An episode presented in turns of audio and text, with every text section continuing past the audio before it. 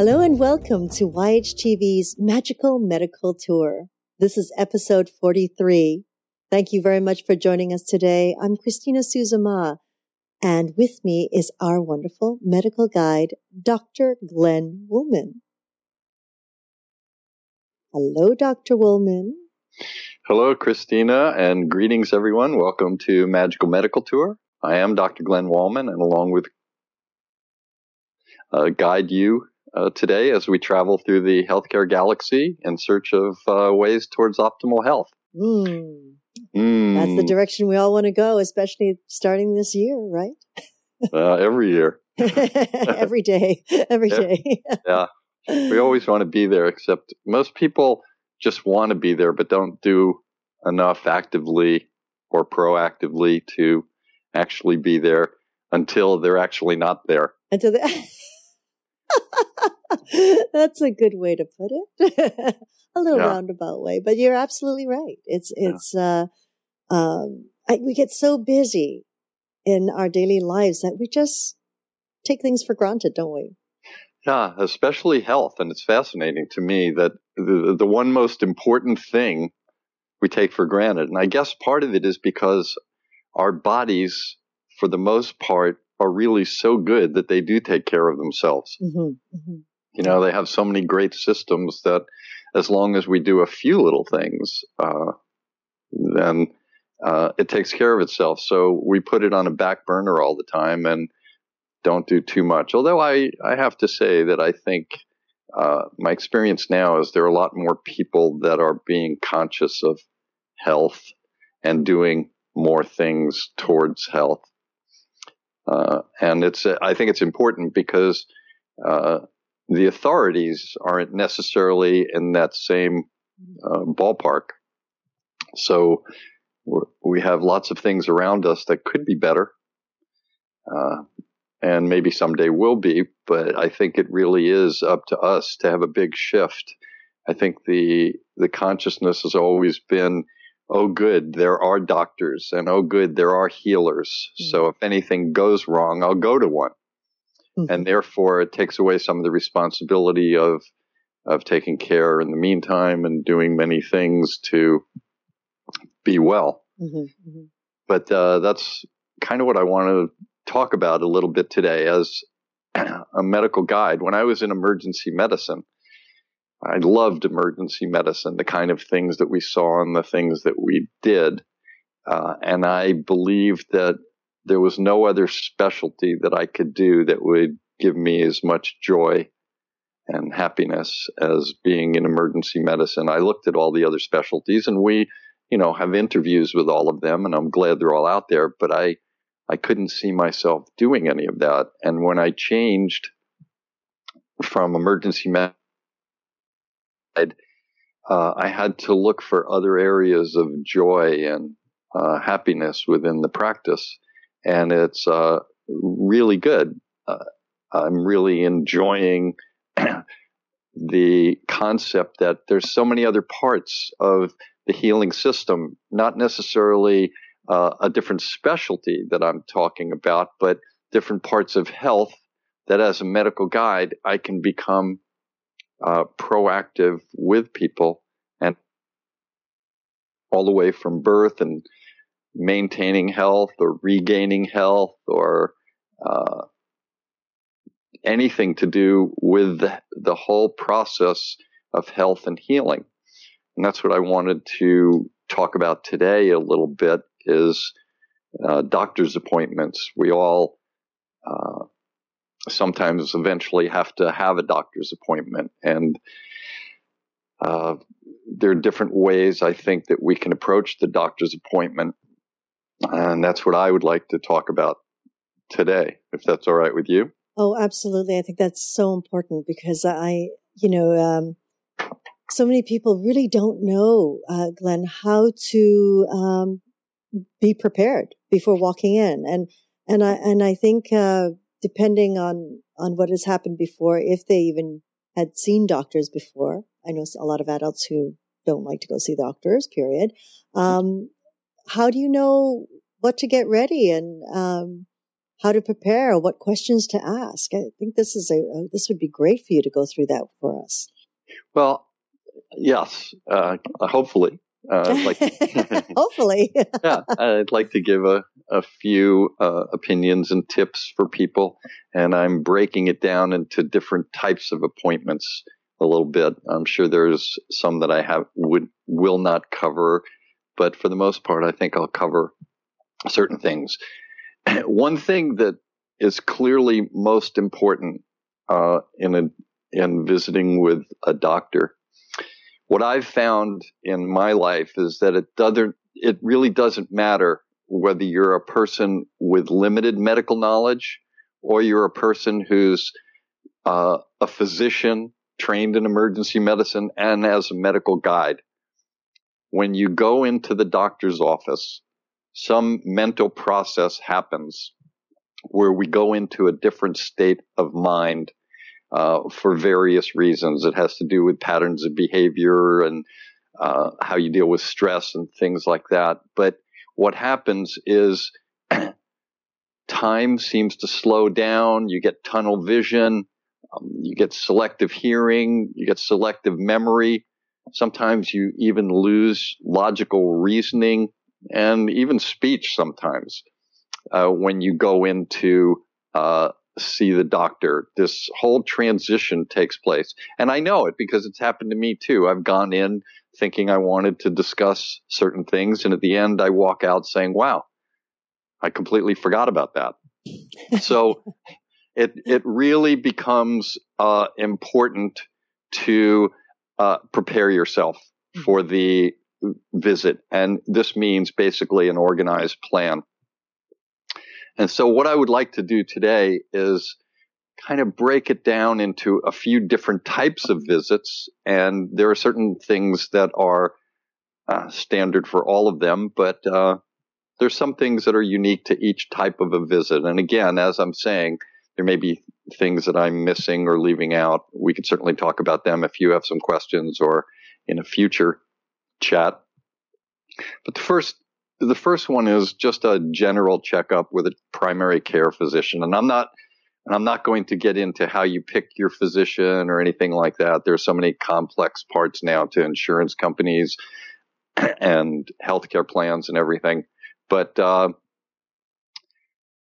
this is going to be the assumption that you're going to see a physician for the first time uh, and you don't really know who the physician is. You may have heard about them, or a friend or relative has suggested them, or your insurance plan has them.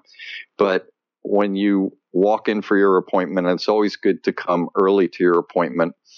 Uh, one of the reasons is is that there's a lot of filled out, and the, these are usually general forms that uh, are standard in most uh, doctors' offices.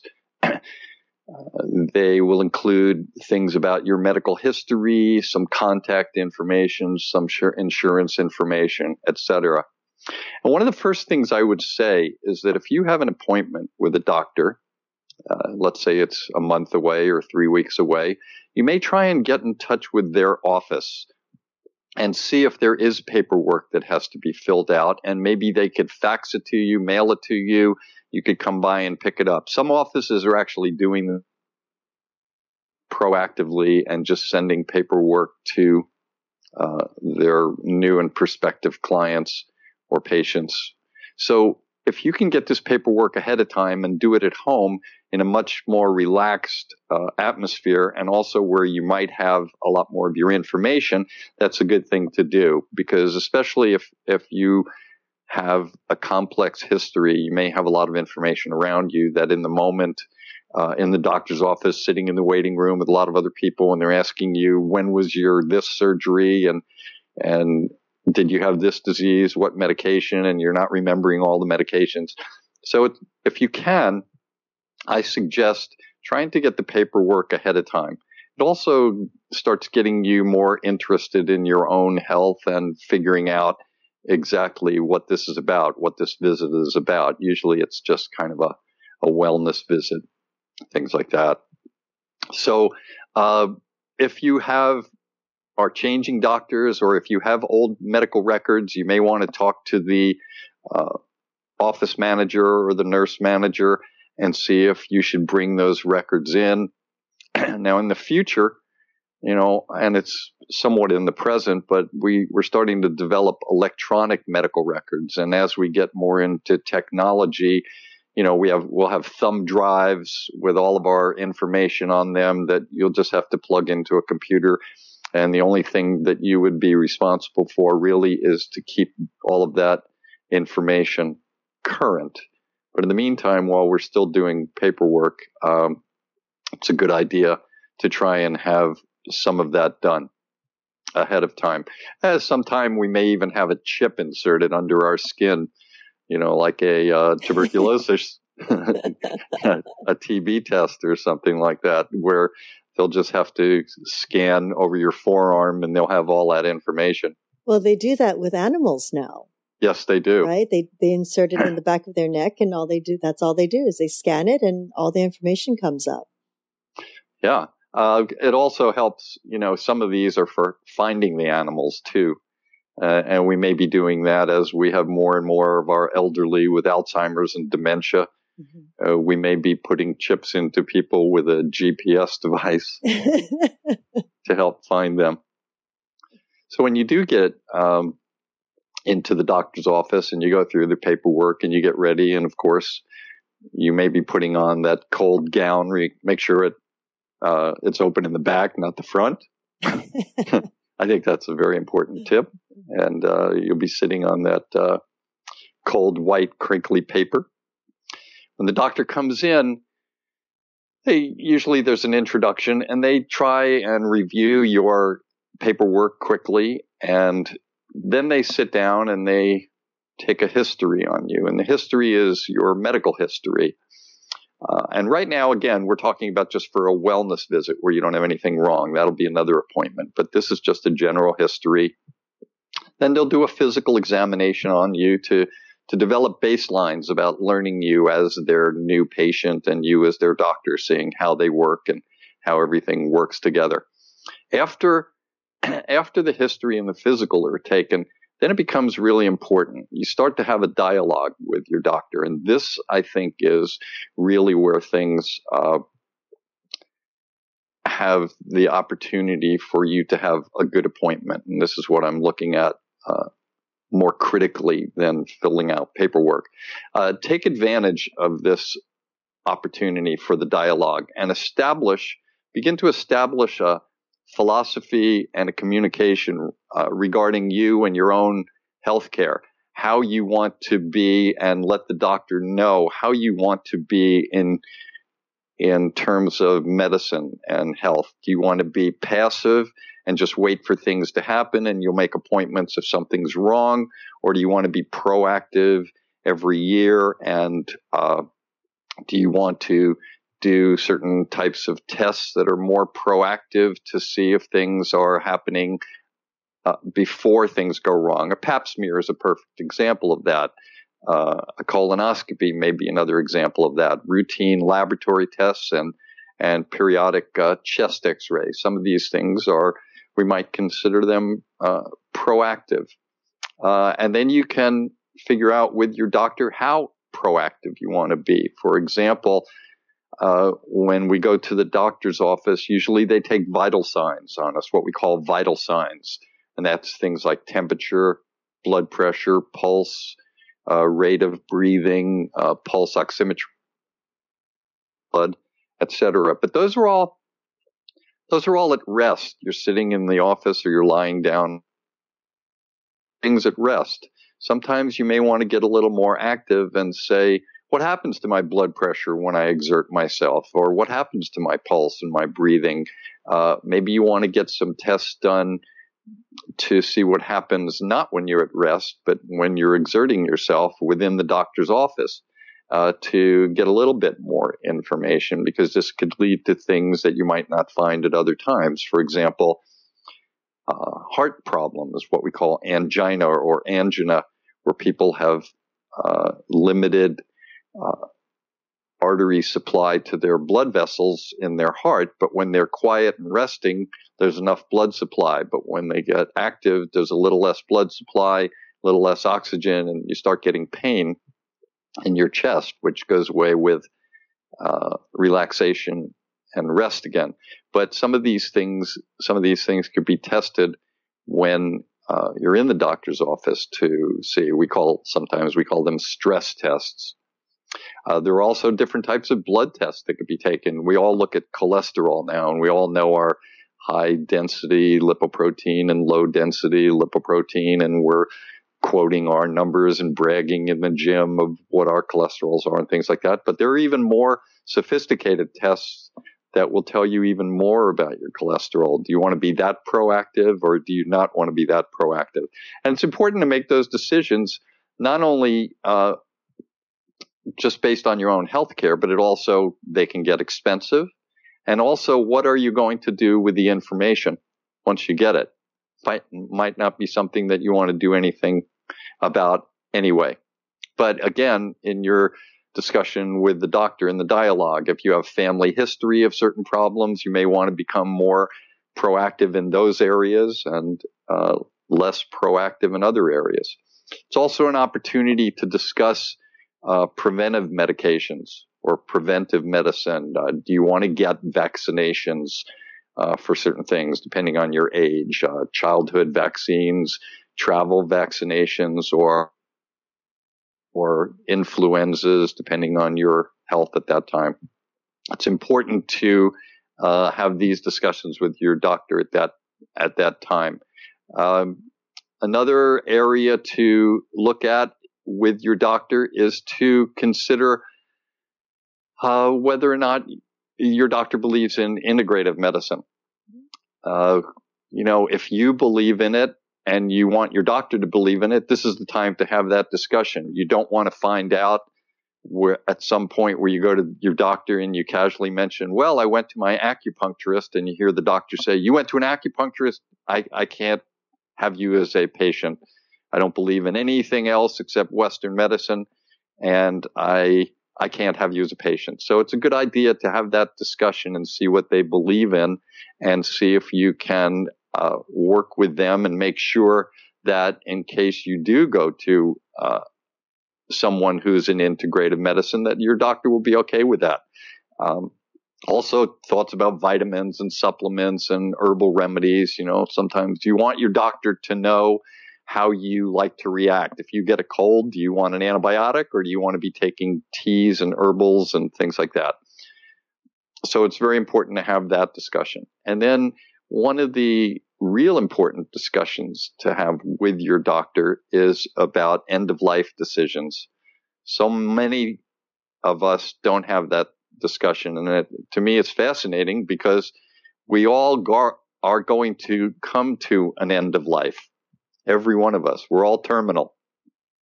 And it's a good idea to have some kind of a plan. You want to know that your doctor knows your feelings and how you want to be treated if something goes wrong.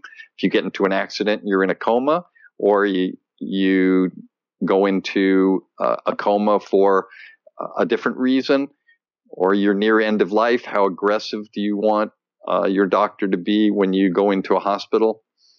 And there are forms that you can fill out. And these forms you should discuss with your doctor and make sure they're available for people to see, uh, such as a paramedic that might come to a, a house when you or a loved one has a certain problem. And certainly, clearly, those end of life decisions need to also be discussed with uh, family and family members and make sure that your family knows how you feel about this and what you want. Even if your family wants different things for you, uh, then it's still important for you to have this information. Lots of different forms are out there, and some of them are very simple, and some of them are really uh, detailed, even to things like what music you would you might like to be playing uh, at a certain time during uh, a crisis. So there are many things that could be done uh, that you need to talk about with that.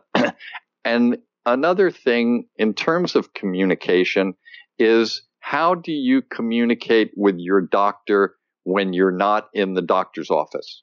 This, I think, is very important. For example, you leave the doctor's office and uh, they told you something, and an hour later or a day later, you don't remember. What do you do? Or if something happens uh, a week later or, or a month after you've seen your doctor, how do you communicate with your doctor? And this is what you should find out. Should you be able to call the doctor and speak personally? Should you call the nurse manager or the office manager?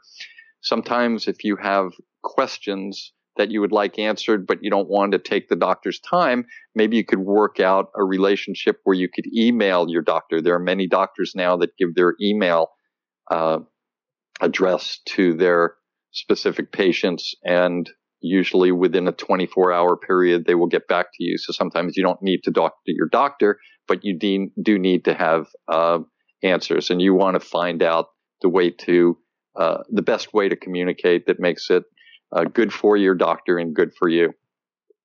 You also want to be able to contact your doctor in an emergency. How do you do that? And what if your doctor is away? Uh, when you have an emergency, uh, you should kind of get an idea of what hospital your doctor would like you to go to and uh, who your doctor might work with in terms of an emergency if your doctor is away or if you're traveling. How can you get in touch with your doctor? All of these things are part of this doctor's appointment. Another thing, and I know I'm giving a lot of information here, but I guess that's one of the reasons we record this so people can uh, go over it a few times. Uh, sometimes it's good to know when your doctor goes away who takes call for that doctor. This may you may find out that it's a doctor you used to go to and you don't like, and that may be an important conversation to have.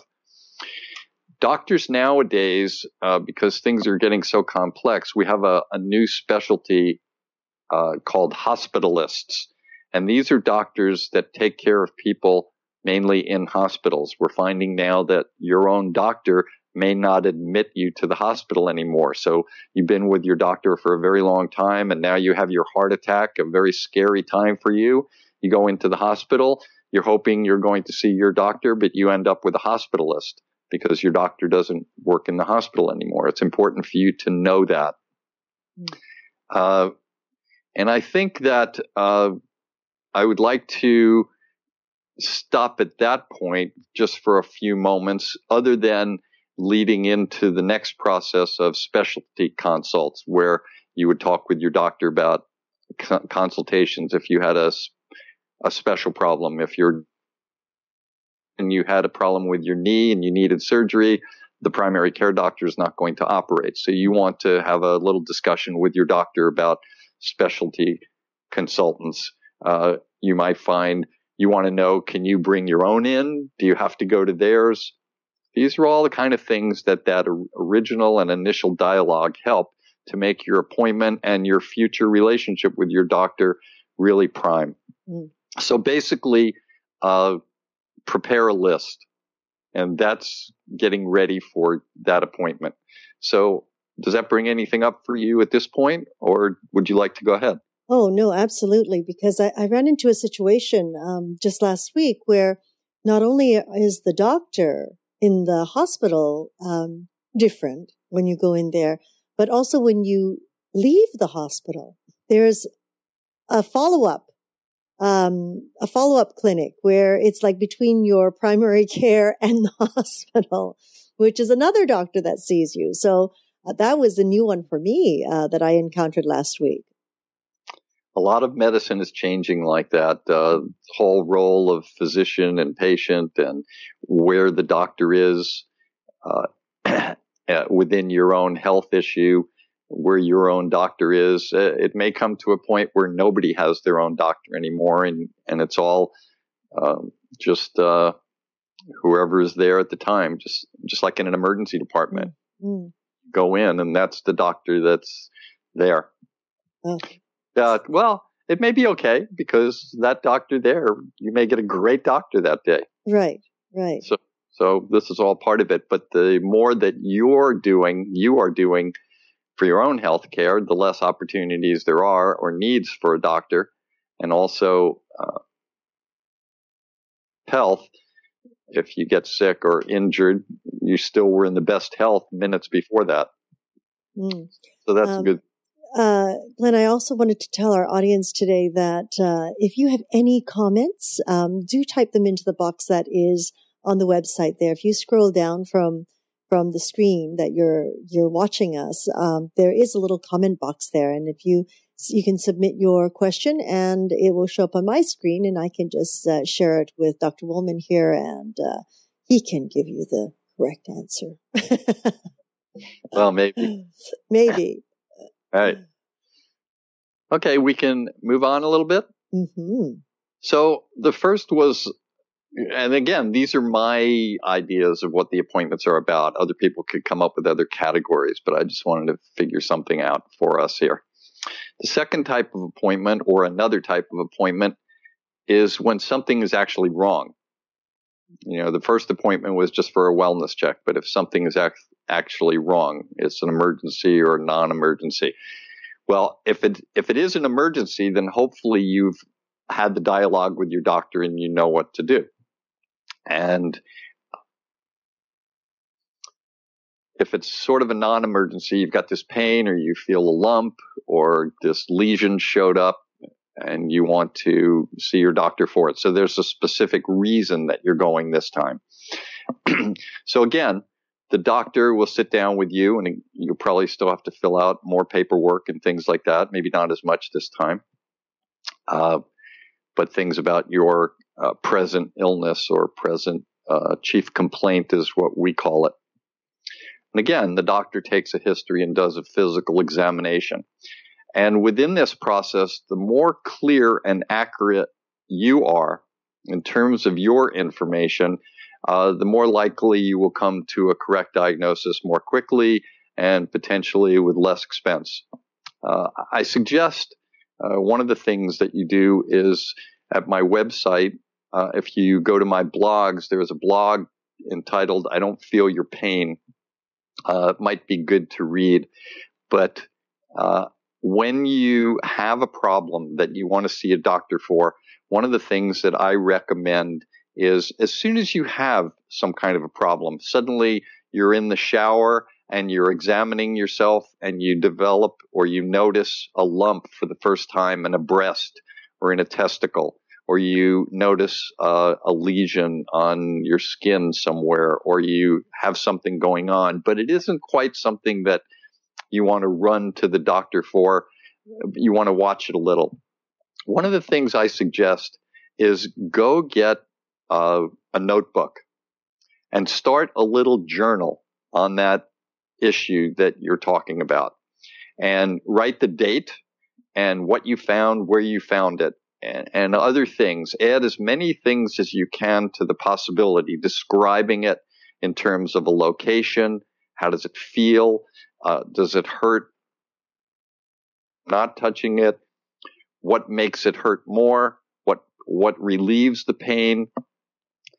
And then, as you're watching it and as you're following it for days to weeks, depending on the uh, type of emergency, keep notes on it. You know, two weeks later, the lump got bigger, and now it's this size, uh, and now it's moved over. Now there's another lump. Uh, again, do you see anything else with it? Does the skin around it seem sore? Is it red? Is there some kind of a lesion that's breaking out around it?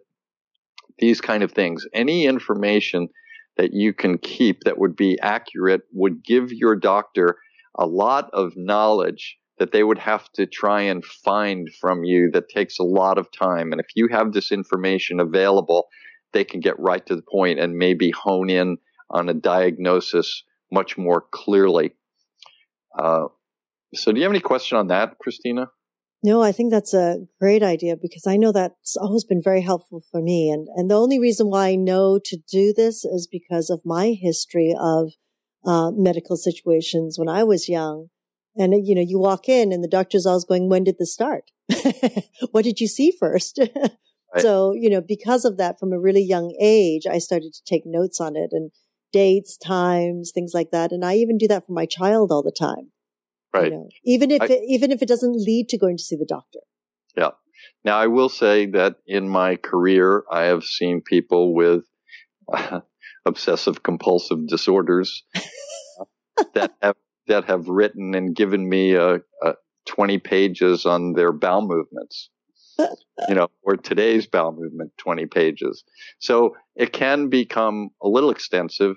Try and make it so that the doctor can read it and you can explain it within a few minutes just to have a, a good picture of it. Mm-hmm. Another important thing to do, which I really recommend for everyone, uh, especially if you're going in because something is wrong, is sit down and write a list of questions.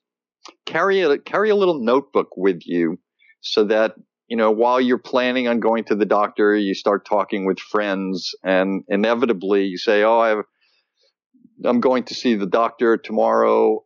My knee's been hurting. I felt a pop and now I can't extend it. And inevitably one of the people you tell is going to have an experience that is in their mind similar in the uh, issue that you have, and they'll start giving you information. Some of it may be good, some of it may not. But if they have some things that are good or questions that you might want asked, uh, write those down and have that list of questions either prepared and bring it in with you or again, as we said before, if you can fax it in or mail it in to your doctors so they can look at it ahead of time. But if not, bring in that list of questions. And after the doctor starts doing the history and the physical, uh, have that list of questions out. There's a probability, and most likely, your doctor already knows most of the simple questions that are going to be asked, and within their own dialogue and conversation, they will answer many of the questions that you're hoping to have answered. So as you go along, uh, and they answer a question, check it off. And at the end, if you see certain questions that have been checked off, you don't have to go over them again unless you're still not quite clear. But if there is something else uh, or a question that has not been uh, checked off, then make sure that question is answered. No matter what, make sure those questions are answered. It's extremely frustrating to go out of the doctor's office for the visit and then your spouse or loved one says, well, what did they say about this? Oh,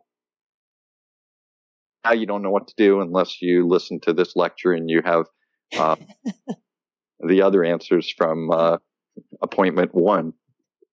So it's always good. Now you can all also consider bringing a recording device. Sometimes people do that, but I really do think that it's very fair that if you are bringing a recording device, please inform your doctor that you're going to be recording it so that you can remember. And most doctors won't have problems with that, especially if you tell them that. Uh, you can certainly uh, come with a friend or a family member, and that's. Uh, and sometimes, though, even the friend or the family member may go into that same mind state that we talked about before, that hypnotic state once you're in a doctor's office where things change and you you either don't want to ask questions or you're fearful or you're you're only hearing certain parts you know as soon as somebody hears for example the word cancer. Uh, mm. Sometimes this is where their hearing goes bad and all logic goes wrong. You don't hear anything after that. It's blah, blah, blah, blah, blah, blah, blah, blah, blah. I have cancer. I have cancer. I have cancer. And you didn't hear one word after that. So it's very important to be prepared for that. Uh, you need to, when you go in because something is wrong for this type of appointment, you need to have an understanding of what is wrong.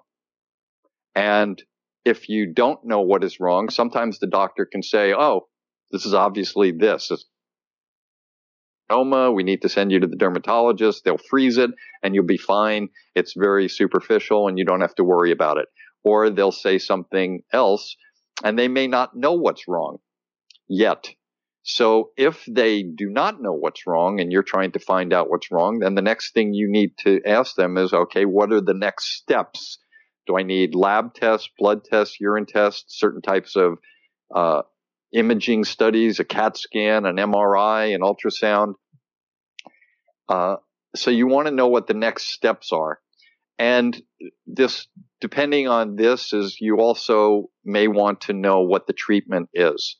You need to be informed. If they do know what's wrong, then you can get right into the diagnosis uh, and then the treatment options. But if they don't know what's wrong, then it might not be the opportunity to specifically speak about point. It may be one step ahead of the game. But if you do know what's wrong and and the treatments are available, then it's very important to know a lot about these treatments. Be very informed about that. Uh, you also want to make sure that when you're making these decisions, you have to consider what you will do with the findings. And this is very important. You know, if you're, and I'm not necessarily stating age as an important factor, but if you're near the end of life, and for example, you have headaches and there's a possibility you have a brain tumor, but you're going to say, well, if I have this brain tumor, I'm not going to operate. I couldn't handle the operation anyway. So then there may not necessarily be a need to make the diagnosis. And these are things that you need to have the dialogue with your doctor because you need to consider what will, what you'll do with the findings. And sometimes what I'm talking about now may have to do with the loved one. You may be bringing someone else in and you may be the caregiver. So this is an important thing that you should be thinking about. Consider what you're going to do if you find out what is wrong. Uh, and it's always good to know that there are different choices that could be made. And, and this is where the alternative treatments come in. Uh, you can talk to your doctor about that and, and see how they feel about it and just make those kind of decisions. Uh, one of the things that you can do, getting back to that list and the questions, is if you do have something, for example, let's say you're going to a dermatologist, skin uh, check what's going on, and especially in areas that you're concerned about that you can't see as well.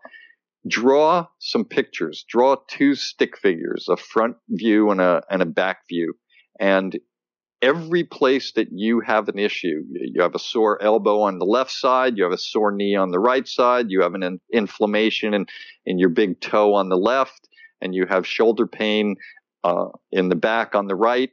Make little marks on these stick figures and include that with that list of questions so that when you are going over things with your doctor, you can make sure that, oh, we, we discussed this, this, this, this, and this, but we left this out. So now I want you to look at this for me before we go. So that's a very important thing for you to uh, work with. And I think that's the, that's the second appointment. So the first again is just a general wellness. Second is there's something wrong. Any thoughts or questions before we move to a third type of an appointment? Well, a comment did come in, Dr. Wollman, saying, great advice because I always leave the doctor's office with unasked questions. So journaling is a good way to keep your focus while in the office. There you go. Yeah, that's great. And I thank you for that uh, comment. Uh, I appreciate that. Yeah, you know, as I said at the very beginning, I don't care who you are. When you get into that office, things change and sometimes you forget and you need to make it a complete visit.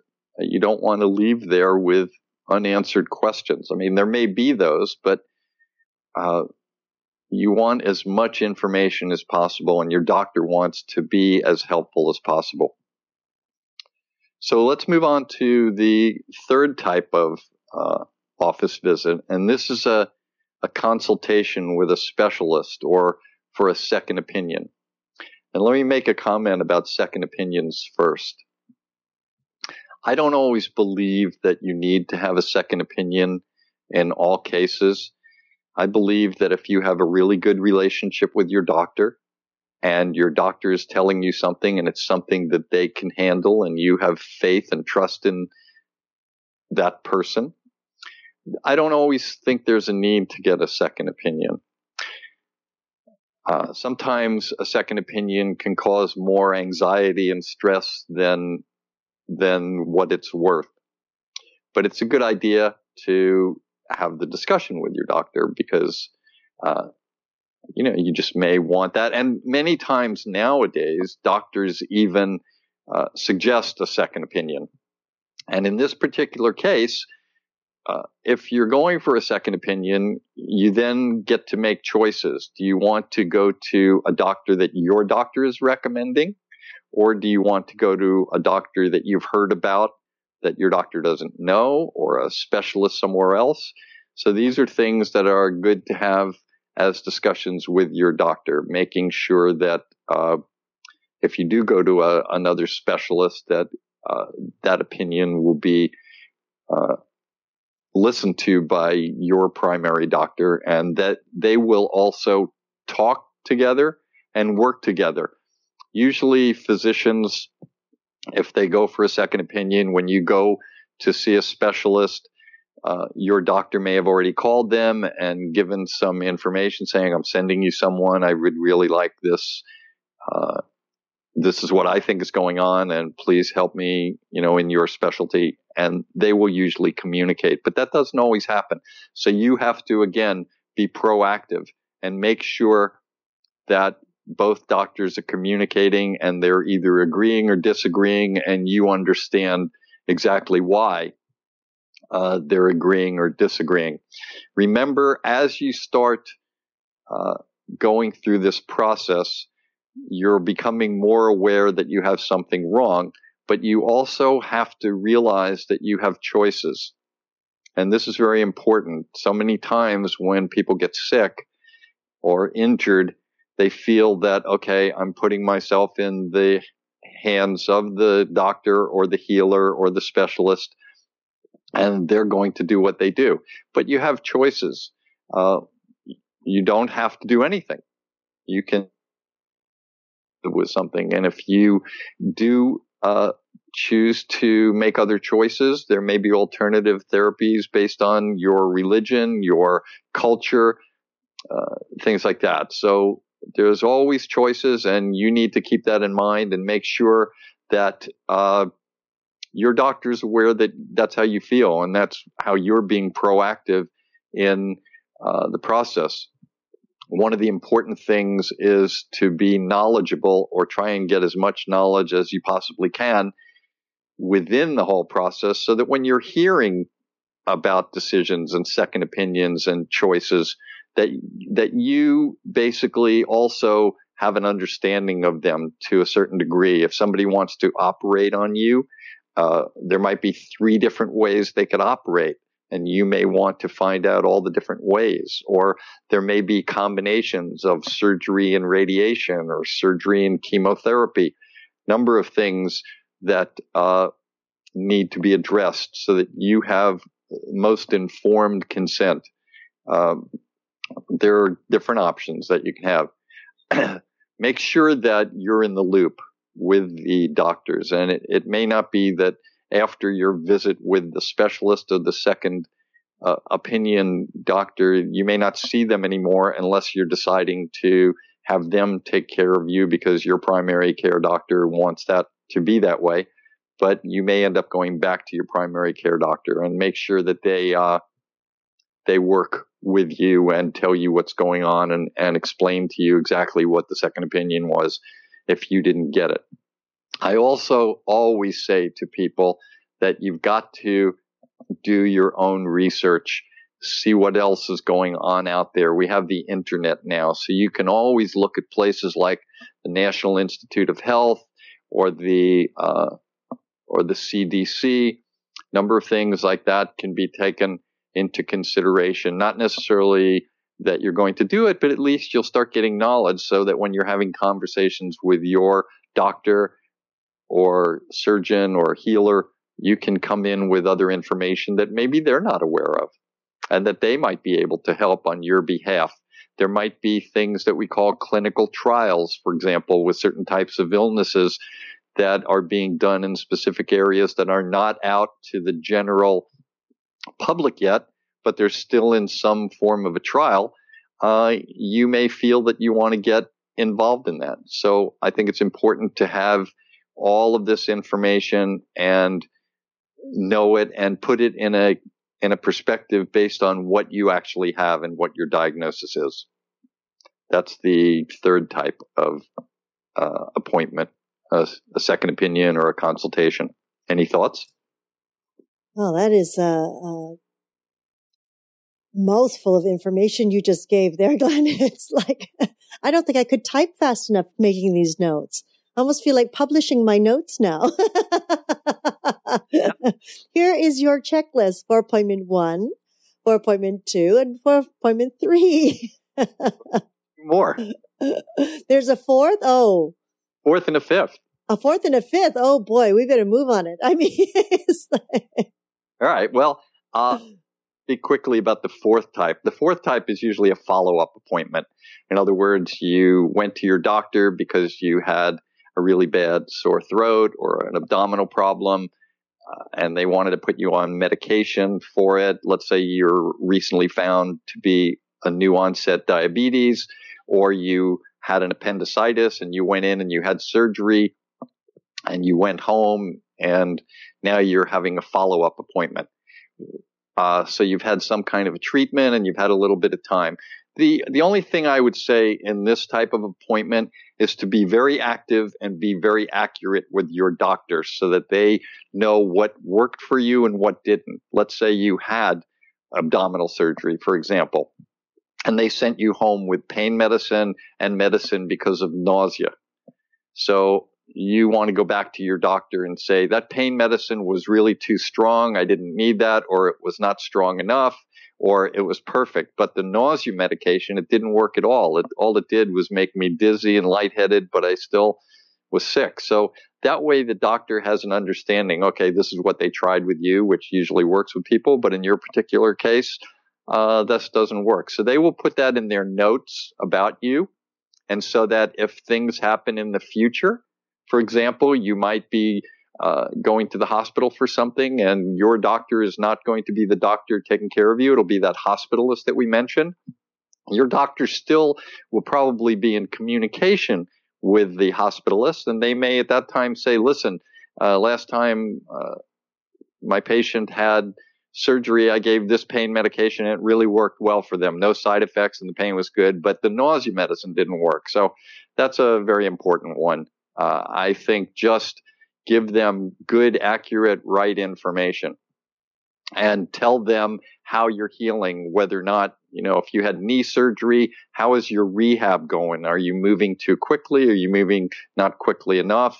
Have these uh, conversations tell them if something went wrong. You know, sometimes if something critically goes wrong, uh, you're going to be in touch with the doctor right away. But I just spoke with someone yesterday who had a clavicle fracture, a collarbone fracture. And uh, the surgery went well, but uh, a few days later, they couldn't move their right, their hand. None of the fingers would move. And they made the decision not to call the doctor, but just to watch it and work it out. And over time, it did get better. But if you have a, a follow up appointment, you want to mention that to your doctor. Maybe they're doing something, or maybe they could find something that they can change within their own practice that uh, will prevent that in future patients. So uh, you're doing a service to everyone when you are accurate in telling good stories about what's going on in your own healing process. Uh, so that one's uh, kind of a simple one, and I don't have too much more in that follow up. Uh, any questions from you before we get into our fifth and final appointment? No, I I do believe you've covered every point there. I can always count on you to be so thorough. well, the fifth type of appointment is uh, the most interesting for me in a different way. And this is for people, and, and I know there aren't very many of these. These are people that don't believe in doctors. These are people that don't want to go to doctors. These are people that just don't like to be involved in medicine. They're scared of, of doctors' offices and appointments and things like that. And they don't want to go for doctor's appointments. So this is, uh, and I'm calling it a type of an appointment for a very specific reason. If you make the decision to be your own doctor, then I suggest that you take it very seriously and that you actually become your own doctor. So when you are going to be your own doctor, you should actually make appointments for yourself. And you should sit down at that point with your list of questions and with your list of healthcare goals and things like this and and d- decide this is what I'm going to do for my healthcare. And you can look at some of the things that I always talk about in terms of nutrition and exercise and stress management and sleep management, spirituality, patterns of behavior, and look at yourself and see, take an assessment of yourself and decide how you are and then make some really good decisions about how you're going to move forward and become active in that. And when you do this, uh, make sure that you treat yourself as your doctor with the same type of qualities you would want in a doctor. So, in other words, you would want your doctor to be knowledgeable. So, make sure you have knowledge about yourself and your anatomy and a little bit of physiology and how the immune system works just a little bit. Make sure that you're current and you're treating yourself appropriately with current types of treatments. Uh, you want to be discerning just because you have a cold and you met someone uh, at a bus stop or in the gym or in the uh, pharmacy section of the uh, food court that uh, they give you some kind of a treatment. Oh yeah, I had the flu. You should take two shots of tequila. And you'll be better. My kind of doctor. No. Yep. well, if that's um, in my day, it was uh, an ounce of brandy. Yeah, there's uh, you know, again, this depends and uh, folklore, and mm-hmm. I mean, we come from the world of chicken soup. Mm-hmm. Oh yes. So it's very important. Be discerning. You know, you just don't want to run out to uh, a health food store just because someone says, "Oh yeah, this this is really great. I had I had a cold once and I took this and I got better instantly." Uh, that might be true, and you may want to look into it. But if you do go to a place where they sell remedies and things like that, you may want to try and talk to someone who's knowledgeable there. Mm-hmm. So within the qualities, be thoughtful and compassionate to yourself. I think that's very important. Many times we're not compassionate enough to ourselves. And uh, I think this is a very important quality. We would want it in our physicians. There's no reason we shouldn't have it in ourselves, especially if we're going to be our own doctor. And as a slight plug for all of us, I think if you're if you are going to be your own doctor, then I highly recommend watching uh, Trinity and Magical Medical Tour and Flowing with Anantara because things come up uh, in all of our different episodes that are certainly good for self healing and self awareness, uh, sometimes self diagnosis and treatments. So I, I really suggest that uh, people watch some of these, and especially one of the things that we just recently did, uh, the best of 2012 healthcare tips uh, from Magical Medical Tour. Uh, I think if you haven't watched that, I would recommend that to everyone. So, sort of summarizing the whole process right now, we could have a little discussion. I think knowledge is always the first thing that we need to talk about awareness of what's going on is the next thing. Develop your healthcare plan. Know that you have choices. And if you do all of these things and, and follow in the direction that uh, we spoke about today, there's a possibility that when you have your next doctor's appointment, it'll be meaningful, it'll be effective, and possibly even rewarding. Although most people may not believe that. And how can a doctor's visit be rewarding? I always think it is. Mm-hmm. So that's what I would like to just leave with everybody today. And if there's anything we want to talk about now, I'm happy to do that. Um, Glenn, I do have a question, you know, uh, especially when it pertains to our elders, because I work so much with elders, as you very well know. Um, and when they go for appointments, uh, you know, it's, uh, quite often their span of you know retention of what is discussed etc is uh, not uh, they they just don't remember mm-hmm. um, and they feel uncomfortable you know generationally they feel uncomfortable taking notes right in the office they feel uncomfortable bringing in a recorder you know, because it's, they just feel uncomfortable. These are not the, the way they would do things. They come from a generation where they would come into a room and uh, the doctor tells them what to do and they leave. they don't know the questions to ask. They, you know, they, they may not even think of anything like that. What do you suggest in this case? Uh, get a medical guide. I always uh, suggest that to people, but I always I also suggest that if if that person has an advocate, you know, then that advocate might want to go with them, or that advocate might want to have a discussion also with the doctor, letting them know that the patient's uh, or the relatives uh, mental status is not as sharp as it used to be, although they still believe it is, that you would like to be able to either come in for the visit or send in a recording device or uh, give a call to the doctor yourself afterwards or have the doctor call you afterwards or send a note home. You can also uh, get copies of of things from the doctors. You can get an operative report if you had surgery uh, a pathology report, many of these things. But I suggest that if if it's an elderly person who really believes that they're still sharp as they were at a certain point and obstinate, uh, then you have to let them do what they do. Uh, if they won't allow you to come in, but if they will allow you, then you should be there with them and, and make that list of questions with them sit down before the appointment, discuss it, and say, "This is why we're going in, Grandpa or Uncle or Dad or uh, Mom or whoever." These are the things that I want to ask them on your behalf. Are there any other questions that you might want to ask?